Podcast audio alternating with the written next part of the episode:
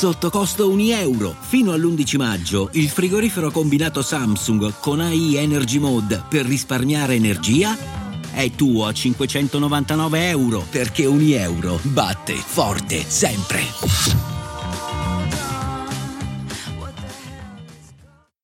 Da circa una settimana non si parla d'altro. I social sono tempestati da meme che ritraggono la scena e personaggi più o meno famosi continuano a chiedere se sia Team Rock o Team Smith.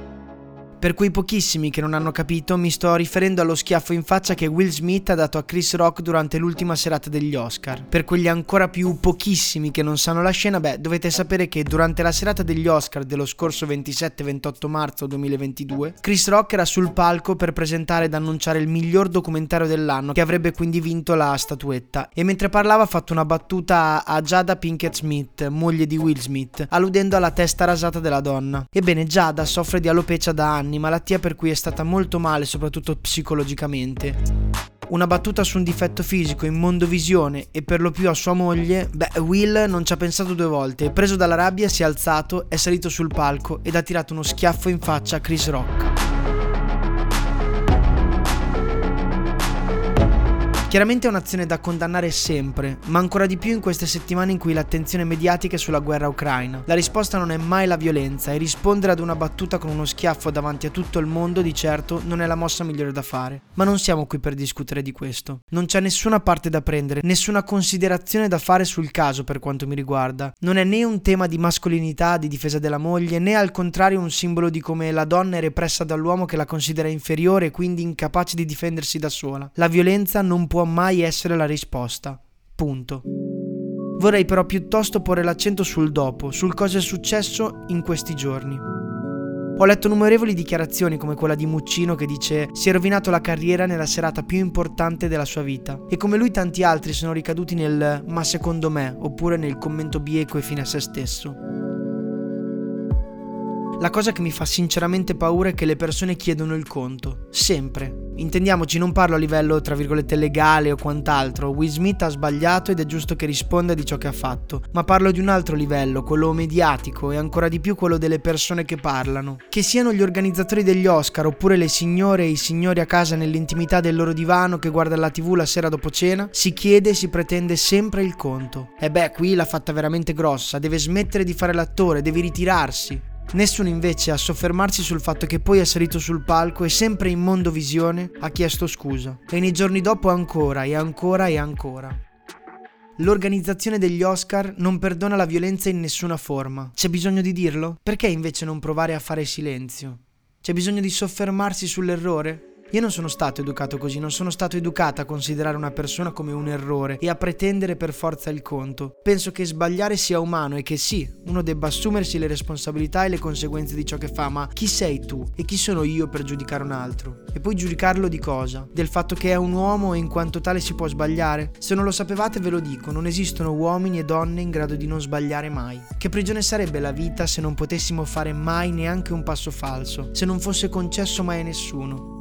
E chiaramente sto parlando nel merito di ciò che è avvenuto tra Will Smith e Chris Rock, non è un discorso generalizzabile, andrebbe guardata situazione per situazione. Ma nelle nostre quotidianità, dove di errori ne facciamo un casino, ma veramente tanti, non abbiamo ancora imparato a perdonare, o almeno ad essere più comprensivi. Guardate che questi sentimenti, la comprensione e la bontà, sono tutte cose che ognuno ha dentro di sé. Il segreto, almeno per me, è porsi sempre la domanda, ma se al posto suo ci fossi stato io, cosa desidererei ora? Ah, io non avrei mai dato lo schiaffo, sì, ma non ti è mai capitato di trattare male un amico, di rispondere male alla fidanzata, di fare violenza in altri modi nei confronti di qualcuno? E se al posto suo fossi io a chiedere scusa, cosa desidererei dall'altra parte? Ecco, Will Smith non ci insegna solo che come tutti è un essere umano, ma anche che si può chiedere perdono ed essere perdonati. Facciamo in modo che tramite questo fatto possiamo sempre di più essere in grado di perdonare. Per voi, la storia di Will Smith.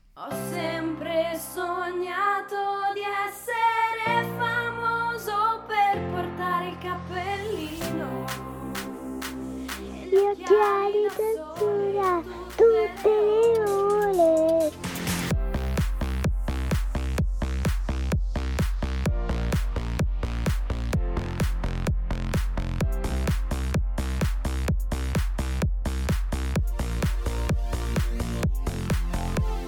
Mm, Il protagonista di oggi è Willard Christopher Smith Jr., in arte Will, nato il 25 settembre 1968 a Filadelfia. È il secondo di quattro figli, un ragazzo molto vivace, abituato fin da piccolo a vivere in un ambiente estremamente multietnico e culturalmente vario. Infatti il suo quartiere per la maggior parte abitato da ebrei ortodossi, ma a pochi isolati c'è una zona prevalentemente musulmana. Invece la sua famiglia è battista, di classe media. Sua madre lavora per il comitato scolastico di Filadelfia e suo padre invece ha una società di refrigerazione, installazione e manutenzione di congelatori per supermercati, due lavori abbastanza normali. La prima scuola che frequenta è una scuola cattolica, la Our Lady of Lourdes di Filadelfia, frequentata per lo più da bianchi anche se la maggior parte degli amici di Will sono neri. Ma questo a lui non importa, è sempre stato abituato a vivere in ambienti open mind, eterogenei e aperti ad ogni cultura. E poi è un ragazzo dotato di un grande, grandissimo carisma e questo gli permette di trovarsi bene in ogni luogo in cui è. All'età di 12 anni comincia a fare il rapper, per gioco, con gli amici, ma da subito sviluppa un certo stile semicomico che negli anni verrà sempre più apprezzato. D'altronde il suo idolo è Eddie Murphy e poi il genere rap a cui sono abituati i ragazzi di quel periodo è tutt'altro, più cupo, arrabbiato, quindi Will è diciamo una novità. Non è il classico ragazzino che marina la scuola per andare a reppare con gli amici. È bravo, prende ottimi voti ed ha una buona condotta. Crescendo impara sempre di più a sfruttare queste sue doti, diciamo, sociali, sia il cantare, il reppare, che la simpatia innata. E negli anni alla Overbrook High School continua ad andare bene a scuola e in parallelo ad approfondire e a crescere le sue skills come rapper. Diventa il classico ragazzo popolare che a scuola viene apprezzato da tutti e da tutte. Si guadagna così il soprannome di Prince, il principe. Bye.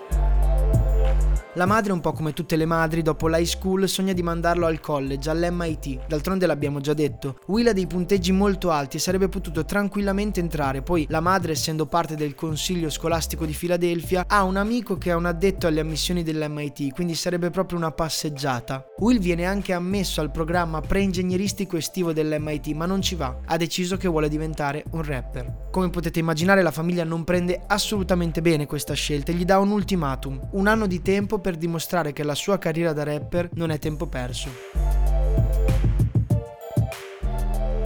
Tra l'altro penso che chiunque all'ascolto abbia fatto il collegamento tra il soprannome Prince, che gli viene dato al liceo, e quella serie tanto seguita di cui sarà protagonista, ma ancora è presto e Prince è solo un soprannome.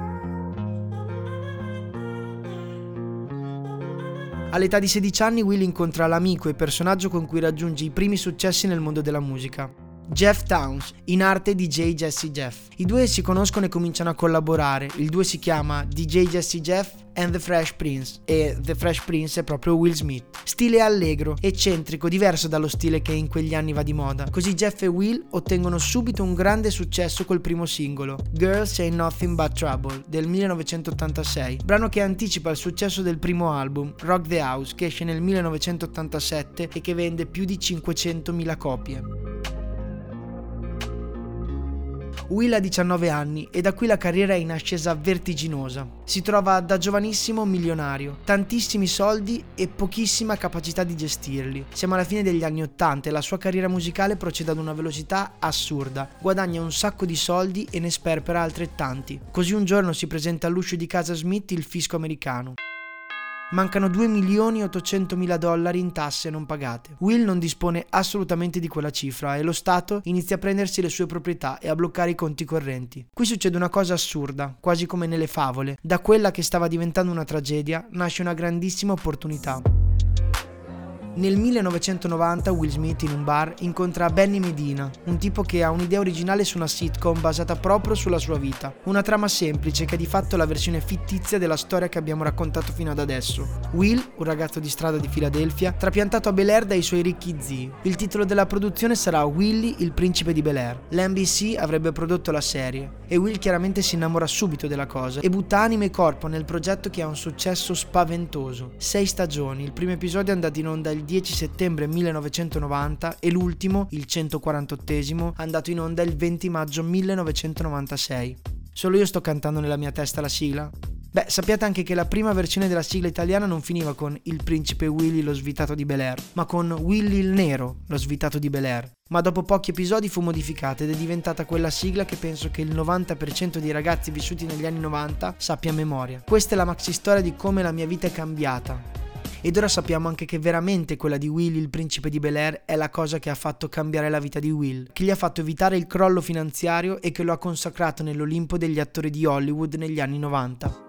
Infatti non tardano le offerte di nuovi film, nel 92 I Dannati di Hollywood, nel 93 Made in America e poi Bad Boys, Independence Day e nel 97 Men in Black. Non si possono citare tutti, ma negli anni 2000 ha recitato in altrettanti film di successo come Ali, in cui interpreta il grande Cassius Clay. Pensate che per questa occasione stava per rifiutare l'incarico, affermando che nessuno sarebbe riuscito ad interpretare Mohammed Ali. Fu convinto dallo stesso Mohammed Ali, che lo chiamò con questo film Will Smith si guadagna la prima candidatura all'Oscar come miglior attore protagonista.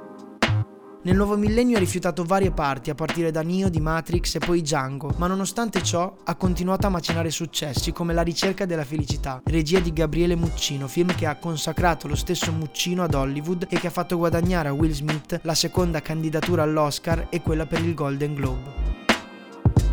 Poi Io sono leggenda, Hancock e tantissimi altri. Ecco, Will Smith è uno degli attori più ricchi e più amati del mondo. Nel 1995 si è sposato con Jada Pinkett dopo essersi divorziato dalla sua precedente moglie. Da sempre fan di Bob Marley, dell'NBA e dei Philadelphia Eagles ha donato e dona tuttora tantissimi soldi in beneficenza per aiutare il popolo americano in diverse situazioni di emergenza.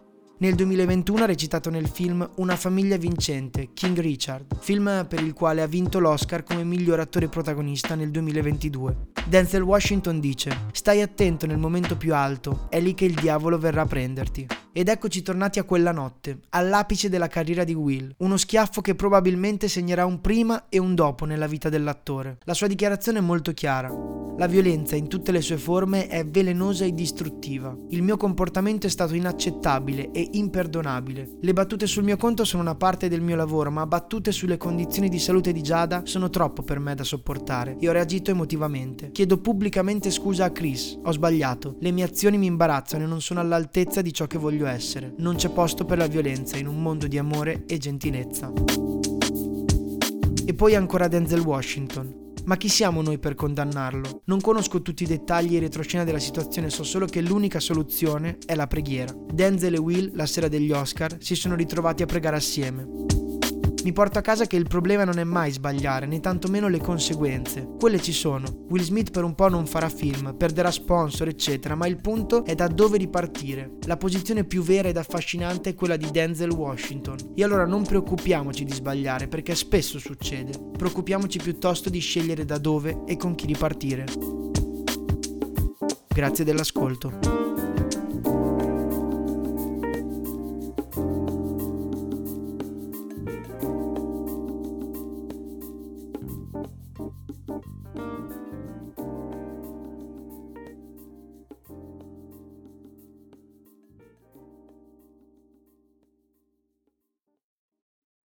E adesso un bel caffè finito. Perché rischiare di rimanere senza caffè quando puoi abbonarti a Caffè Borbone? Prezzi vantaggiosi, costi di spedizione inclusi, tante possibilità di personalizzazione e l'abbonamento lo sospendi quando vuoi. Decidi tu la frequenza, la qualità, scegli tra le cialde e capsule compatibili e crea il tuo mix di gusti e miscele. Mai più senza caffè con l'abbonamento Caffè Borbone. Tutte le info su caffèborbone.com.